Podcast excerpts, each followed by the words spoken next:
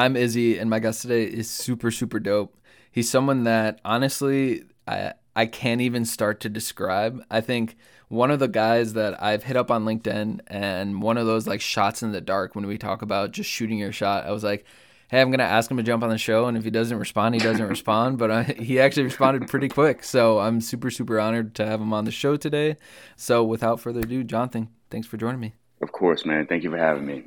How's uh how's the day going so far? It's good. It's a Saturday. I'm actually um I'm here in Seattle, and uh, you know Seattle's gonna Seattle. It's it's cloudy. It's rainy. So, you know, it's um, you know, we'll see if the sun peaks out. But you know, it's a good day. It's been it's been a been a long week on the grind. So, yeah. looking forward to this convo today. I'm looking forward to it as well. I'm also getting the. Uh, I'm in Chicago. It's flurrying. Um, it's April 22nd. And oh my god! It was just 80 the other day, so it's very weird to me. Uh, I had to pull out the winter jacket again. Listen, I, I, think I told you before when we first talked about this. Like, I, I lived in Chicago for a little bit, um, and in the summertime, one of the best cities ever, man. I mean, amazing. The food is dope. Culture. There's a lot of history behind it for people of color, especially. But that winter time, I remember going down. What's the main street where all the you know downtown Mag Mile, yeah, um, or Michigan Avenue, or yeah. whatever. Like just coming around that corner and feeling that wind whip you right in the face. It's like it's biting your face. I was like, uh, uh-uh, I'm going back inside. I'll, I'll, I'll chill.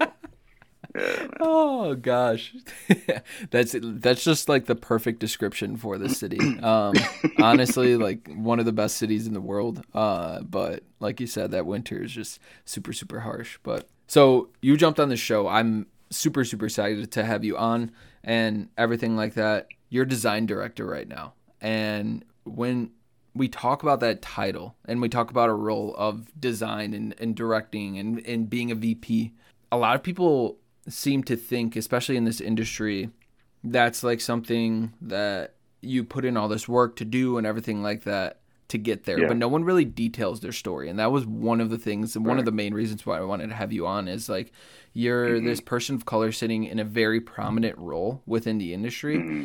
Talk about how you've gotten there so far. I think part of the part of the the, the growth into being able to handle um, a position like that, it's you know you have to have a certain level of openness. I think um, you know you're going to have a lot of people in creative roles in this industry, and, and frankly, any industry that that has a creative you know um, slant to it, whether it's you know film, music, etc.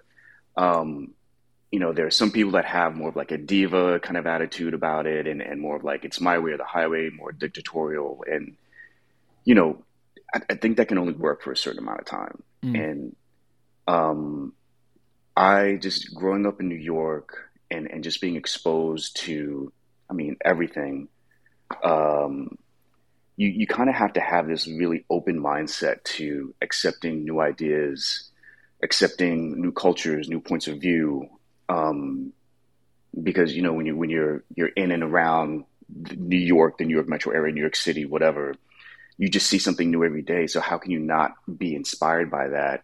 And I think that mindset helped me just to be open to new things as I've uh, you know um, uh, really progressed throughout my career. Um, I think there are certain stops in my career that that helped to you know really strengthen that idea. Um, you know, uh, living in Hong Kong and being a head of head designer at Nike, that that opened up everything. You know, because not only am I, you, you know, thankfully and humbly validating myself being at Nike, being hired by Nike, and them saying like, yeah, you can do this, but being in a completely different country that I've never been to before, and I don't mm-hmm. have any like people there at all. I have to be open. I have to be open to what the possibilities are there, what the culture is there, and and you know how to live, work, and play and, and do business there. Um, so I think it's it's it's it's positions like that, it's um, experiences like that that get you to a point where you can effectively and and and to really be honest with yourself about what it takes and, and what it entails to be like, whether it's you know design director, like right now I'm a VP of design, but it's it has like a creative director um, role to it as well. Right. Um, in some cases, you know, where you kind of take yourself out of the day to day to a certain extent of like pushing lines around the screen, uh, pushing lines around the page, um, and really doing all the designs to cultivating a story, cultivating a a, an, a true creative direction, and creating and setting the stage for the designers that you you work with that you're that you're there to kind of shepherd into their careers.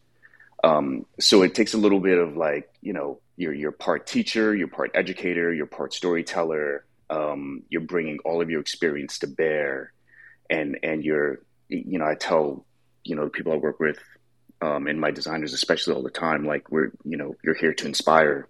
Mm. Um, if you're in that creative um, position, you have to be able to inspire not only your team, but if you're this creative director, you got to inspire the entire organization. Absolutely. You know, and, and, and, and people outside of the company, like, you know, if I'm talking to you about what I'm doing, I got to make sure that I'm coming correct and inspiring you and the people that are listening um, in terms of, you know, what the journey is, what the brand is about, et cetera. So, um, you know, I think that's, that's, uh, that's how I view it. It's, it's, you know, you're this, this inspiration focal point and this igniter for the storytelling around the brand. Mm.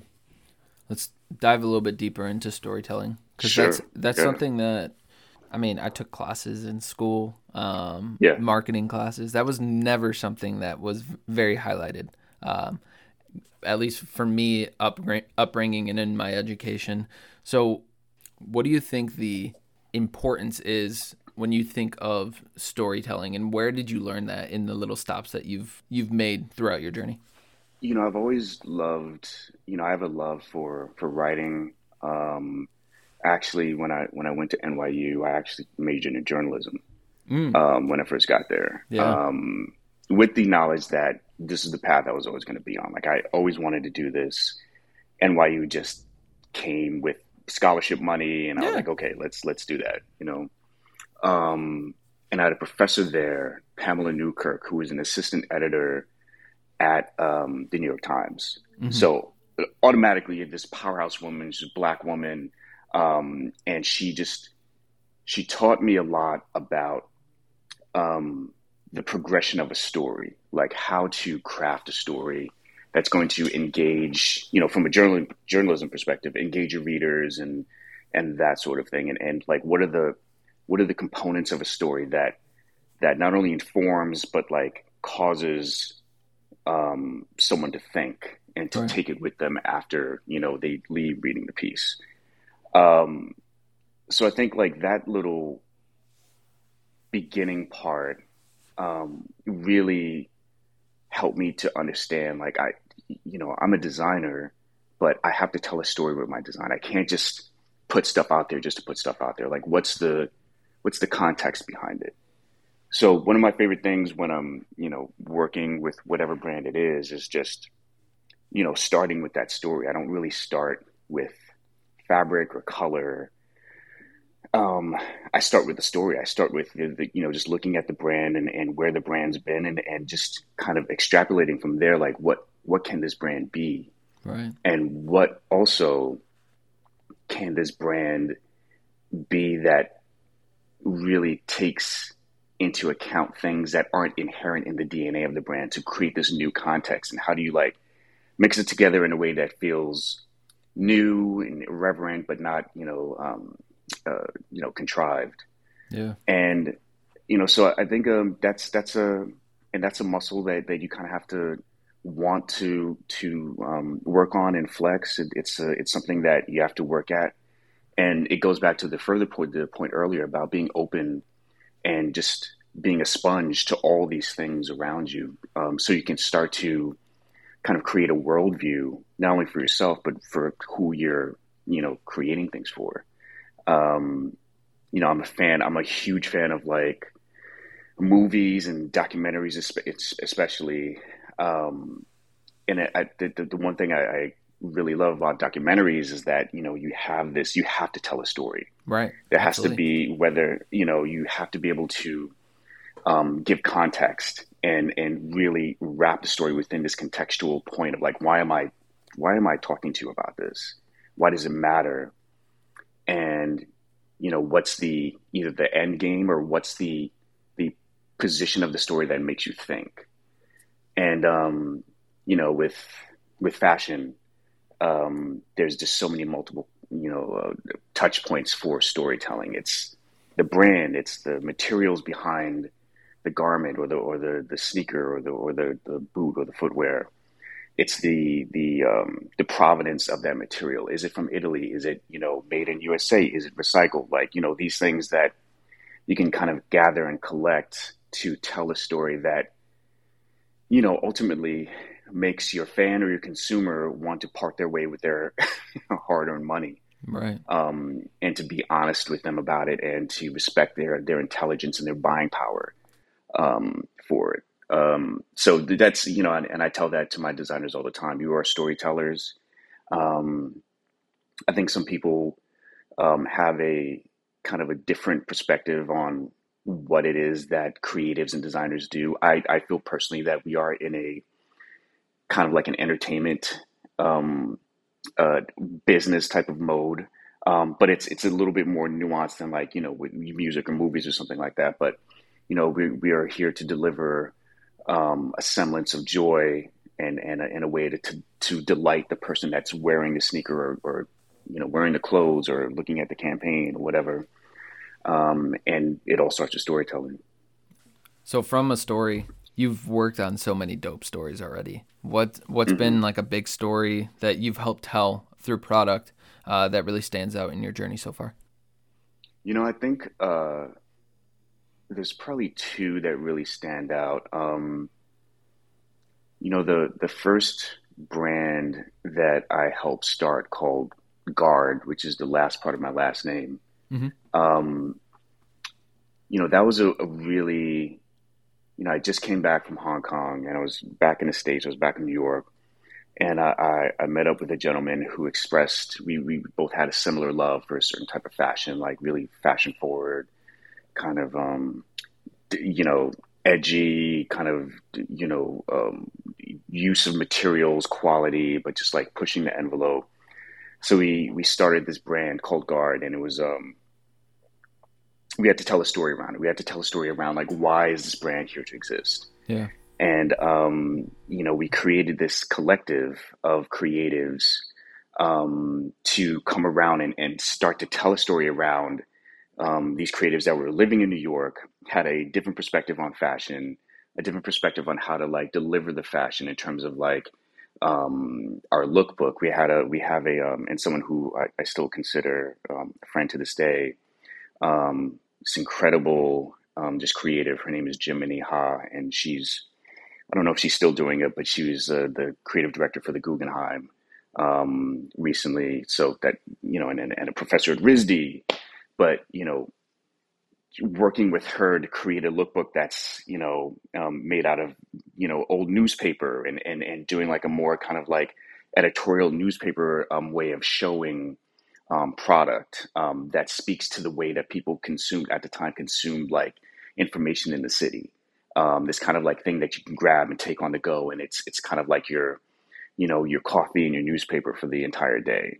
Um, so just just being able to tell like little subtle narratives like that um, with that brand, um, that's really a high end, like super expensive fashion brand. That that was um, that was really exciting.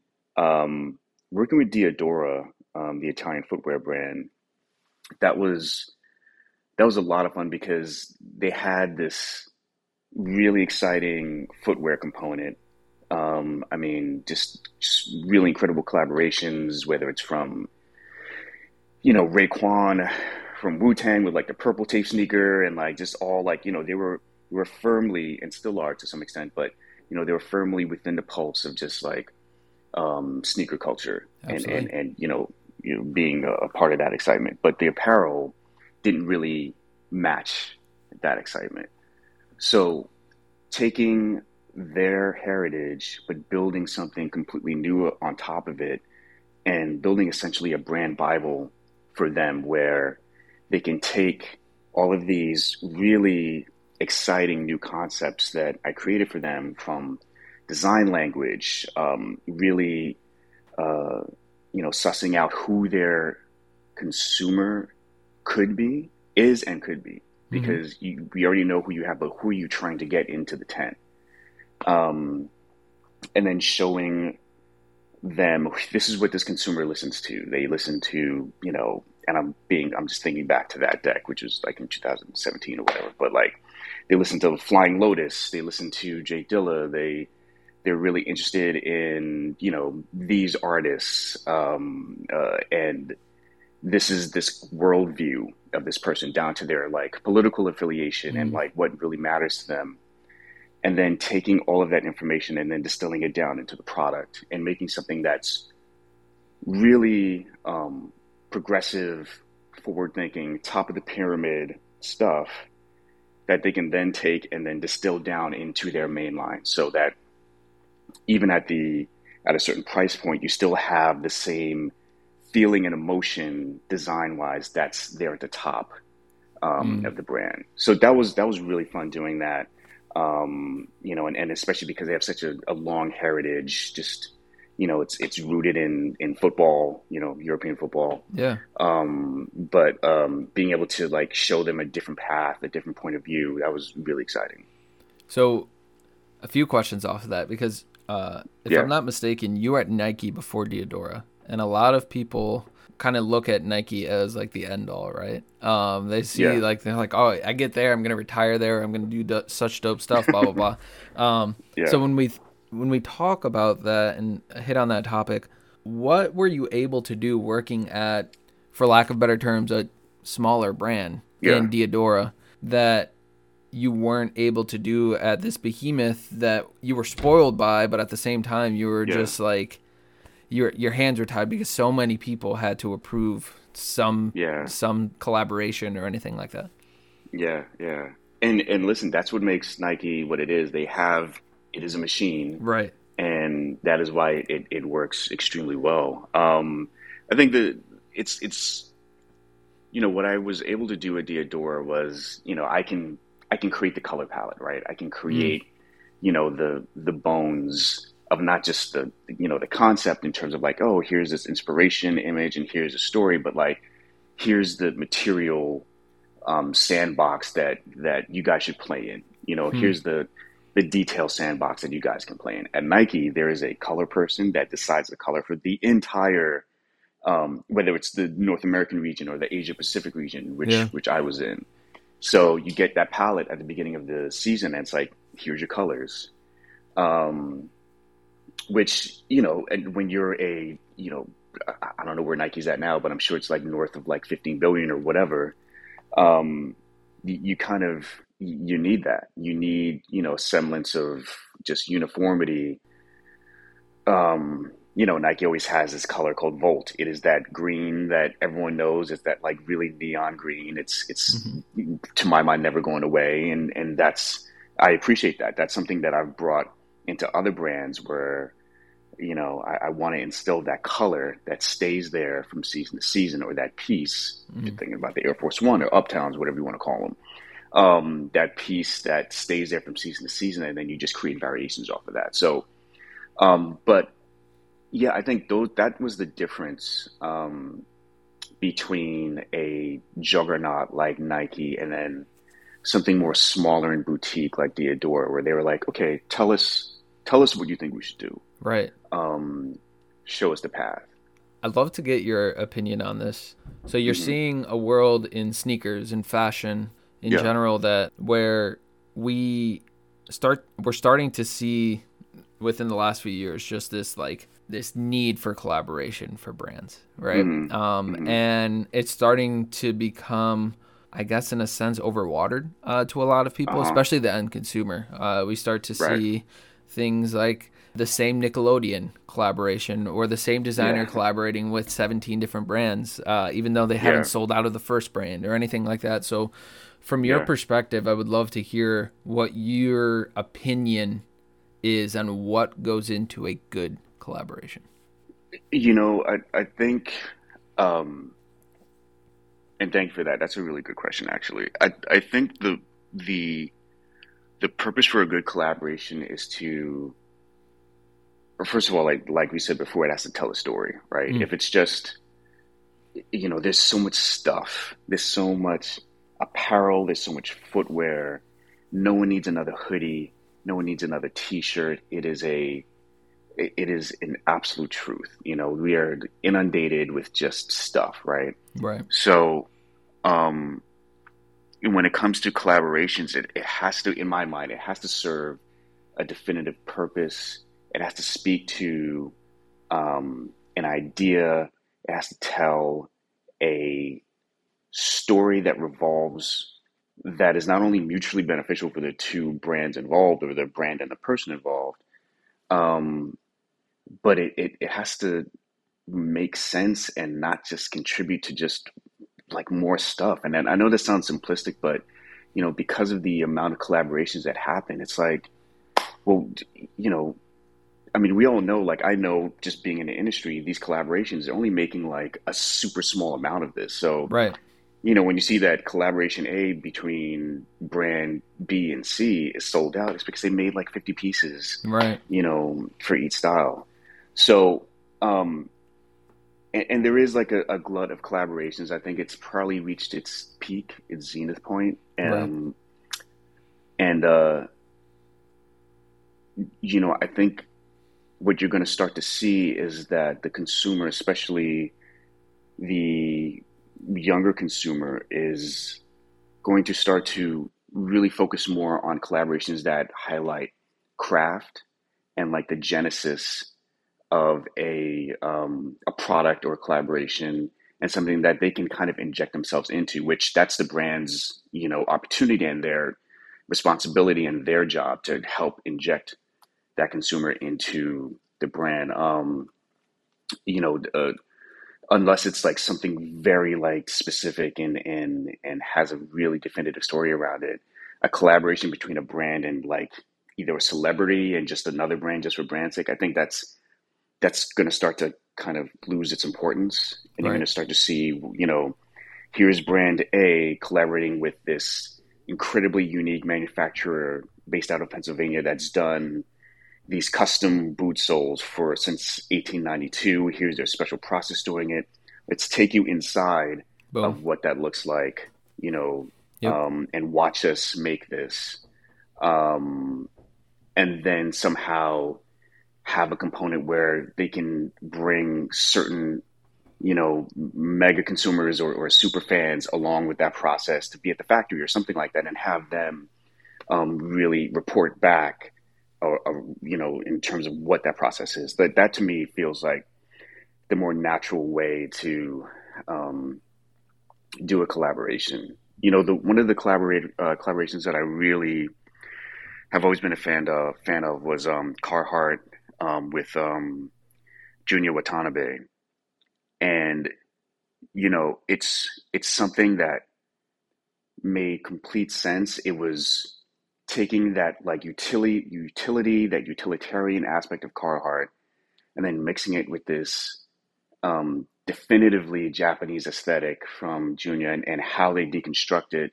And it's something that resonated. You know, they made like an entire collection around it. They did the runway show, but it still resonates to this day as like the example of like a true collection, and it has like value from that. Um, when you're just doing a collab with like a brand and like another T-shirt and something like that, it just it just feels like more stuff. It's interesting that you even brought up the next generation, the younger generation, because that was actually mm-hmm. what I wanted to go into next with this question. Is like you have Gen Z that are so forward conscious where they're they're yeah. very much look they look at what they wear and they don't want to look like anyone else but at the same time yeah. they're so forward conscious in what of what I'm wearing is actually doing good and yeah there's so many like different initiatives going on right now about let's say 100% of this t-shirt is recyclable or anything like that right. like are we doing this the right way or are we yeah. because I, I feel as if we're saying brand A is doing ocean plastics and they're getting it out of the yeah. world and everything like that. But like, at some point, are we ever gonna like take a step back and say maybe more materialistic type of attitudes isn't the right way?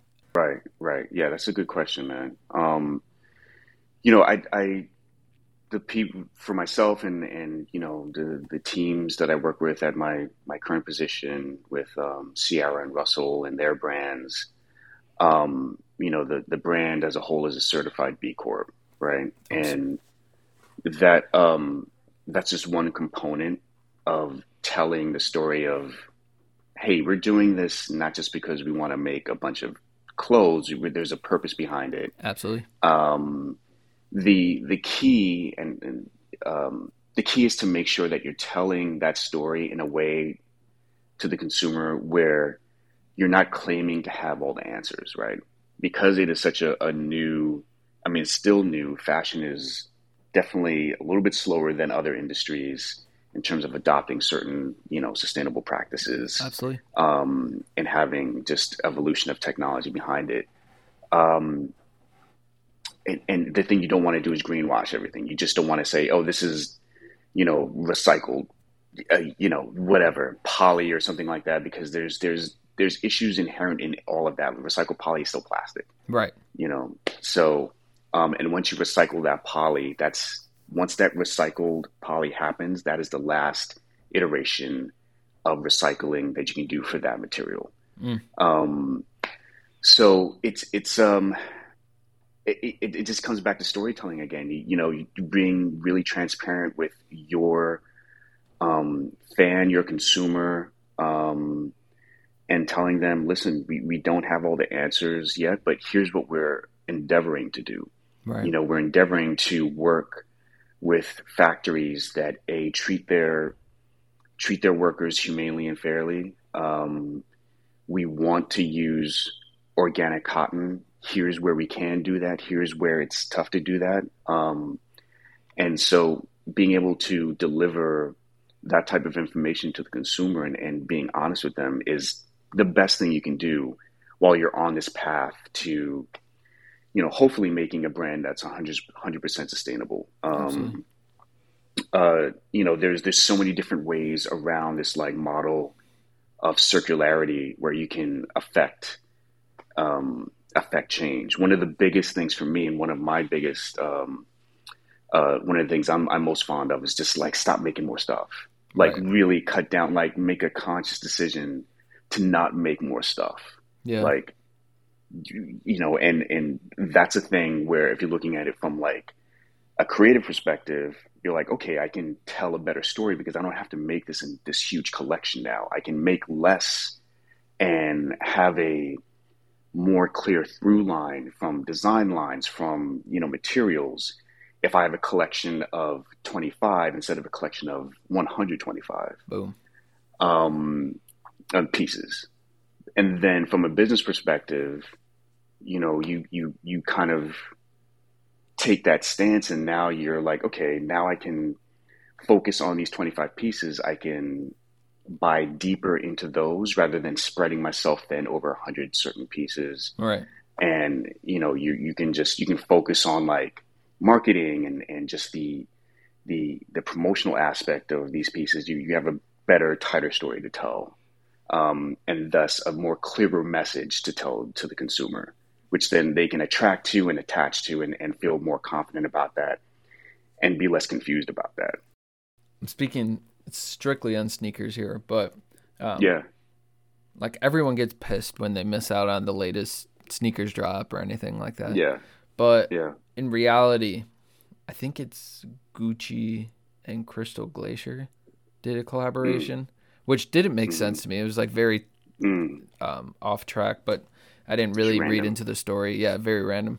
But yeah. um, most of the pieces were over, I think it was twelve hundred dollars plus, and they're mostly sold yeah. out. And when yeah. I started to look at that, I was like, okay, that was obviously made for a select few, um, price point yeah. wise, but then also like more than likely when we look at collaborations, is that the way that we should go? Where it is smaller amount of product. If there is new product going out there, it's smaller amount of product. Yes, the most of the consumer base will be mad, but then at the end of the day, it in a sense it's better for the earth. You're still being able to tell that story. And then at yeah. the same time, you're also, in a sense, driving up hype for the next time that you do have a drop. No, I, I hear you. I mean, I, and I think that's a really like that's a start to like just the way you you posited it. Like you know, we telling the consumer we're doing this is how much we're we're making out of each of these pieces in this collaboration. It's and we're doing it because of this, and it's you know maybe it's going to a nonprofit or maybe it's going back to a portion is going back to the workers mm-hmm. that made it somehow. Um, I just haven't really seen that, right? You know, exactly. in, in any shape or form. you know, because sometimes these drops just happen. It's kind of like you know when when Kendrick or Beyonce just drop an album, they just they just drop, yeah. and, and fans come. Um, so yeah, it's it's tough because you know, especially with with, with sneakers with footwear, um, sometimes it feels like the collaborations are there just to feed the resellers. Yeah. Um, and and to you know give them like you know just you know food um, yep. to really like drum up you know the the hype behind it, and then you see like you know prices that are like three x, five x, ten x what what the original price was, and so that that's a form of hype in itself. Um, you know, people still lining up physically in stores. I was in New York a couple weeks ago, and then they have a Carhartt, I think, um, collaborated with um, Awake New York mm-hmm. on a assortment, and the line was down the block on Lafayette Street. You know, um, so it's still, you know, people are still interested in it. I just think there is a there is going to be an inflection point, you know, at top of the pier, or you know, just a, a, a turning point where there's only so much you can consume. There's only so much that the consumer will kind of take in in terms of like all these collaborations and now they're going to want to see a bit more substance right. behind it. 100% um and and all it takes is for one major collaboration to be a dud mm-hmm. you know for it to be like well, this sucks. It just feels like you're just giving us stuff just to to have it. Right. And then from there starts this kind of like you know this this kind of a uh, domino effect. So you know, I think it's just it just comes back to storytelling, like a reason for being, like what's what what is the purpose. Um, it, you know, I, I see one of the things about doing what I do and what I think really smart, you know, creative directors or, or design directors do. They they research and do exhaustive research on their consumer. They they understand not only what's going on in fashion but in the world in general, mm-hmm. and how these things affect um, what they do. And, um, you know, I, I, to everyone who's listening, I, I, really suggest going on to Highsnobiety and, and downloading some of their like surveys and, and just kind of like uh, analysis of the industry type things. And, you know, they've, they've latched onto something over the past couple years that I, I've personally believed in and, and I've seen as well that, again, speaking to a point you said earlier, the consumer is, is really being more attentive and placing more value on quality and craft and experiences mm-hmm. um, rather than um, uh, a certain level of celebrity or brand uh, you know um, a, a, brand collaboration right. like they they want to see like what's what's the quality behind this what's the craft behind it um, you know there there there's, there's a certain level of like minimalism that I think a, a portion of this consumer is, is responding to. That's why, you know, uh, brands like Zegna and Prada, which are like the epitome of like, especially Prada minimalism, they're they're seeing like this resurgence. Right. Um, you hear you hear this term quiet luxury being passed around, where it's like, you know, it's there's a more minimalist um, point of view um, being um, put into play. Um, and you know, even with uh, you know, working with Ciara and, and Russell, I mean, these are bona fide celebrities. Ciara has forty something million followers on Instagram. It's yeah. insane. Um, you know, she, you know, talking with her, like she, you know, this is she wants to be an inspiration for the brand, but at a certain point, like she wants other faces to represent the brand as well mm-hmm. that aren't, you know, um, that aren't celebrities. Right. Um, so uh, yeah, it's it's it's a um, it's a complex um, kind of point in our in our culture, um, especially when it comes to like fashion. Um, and so it's it's really it comes down to being, really um, fair and and considerate of the consumer and their intelligence, Mm-hmm. and and listening and listening to when they when when they say like, hey, we want to hear more about this. This other stuff doesn't really matter as much anymore. Yeah. What makes you strange on purpose? What makes me strange on purpose? That's a good question. Um, you know, I think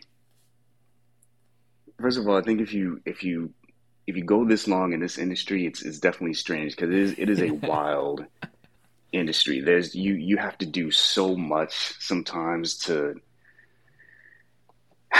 you know to survive. Um, you have to cultivate a lot of relationships. You have to create your own brand in many cases. Yeah. Um, and it's it's a it's a grind. Um, I still have friends and family who don't really understand what I do. Um, but um, you know, the way my mind thinks, I I I think you know, I heard um uh, I was listening to a podcast. I forgot who it was. It might have been like um, Questlove Supreme or something like that. Or but um, Questlove made this really great point about daydreaming, and he he talked about something that I, I know I felt when I was younger. That you know, people of color aren't allowed to daydream because we have to really we don't have that luxury. Mm. We don't have that luxury to um, really step inside our minds and and and really to to create these like worlds of what could be. We had to, you know, and, and to buckle down and, and to like, you know, make sure we got the, the best grades, we got the best jobs and, and, you know, that kind of like, whether you come from an immigrant family or like, you know, I come from a West Indian family, that kind of like trifecta of like dream jobs, which is like doctor, lawyer, or, you know, whatever finance, or something like that. Right. Um, but you know, it's, it's he was talking about like the importance of daydreaming, and I'm I'm a dreamer, like, and and I think I used to feel strange about that. That I I dreamt all the time about like scenarios in this industry, scenarios that are like fantastical, and like just all these like things inside your head that you know whether they push the the, the boundaries of reality or they're they're within what you're doing right now, but just like extrapolating what could be. Mm. Um, and you know, I don't know if that makes me strange, but it, it does.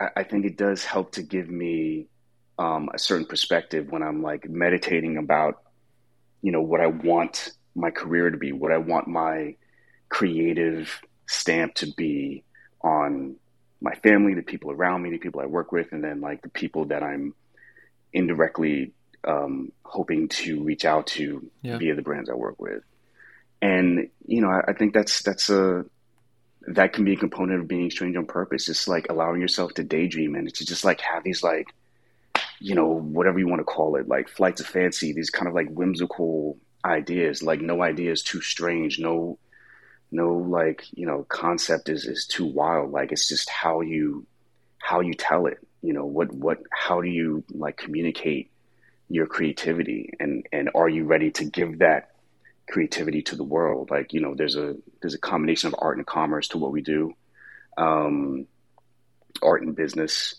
and how do you you know being comfortable with your art, being comfortable with your creativity, and being you know brave enough to know that it's not for you, it's for everyone else. Like once you create it, it's it's not yours anymore.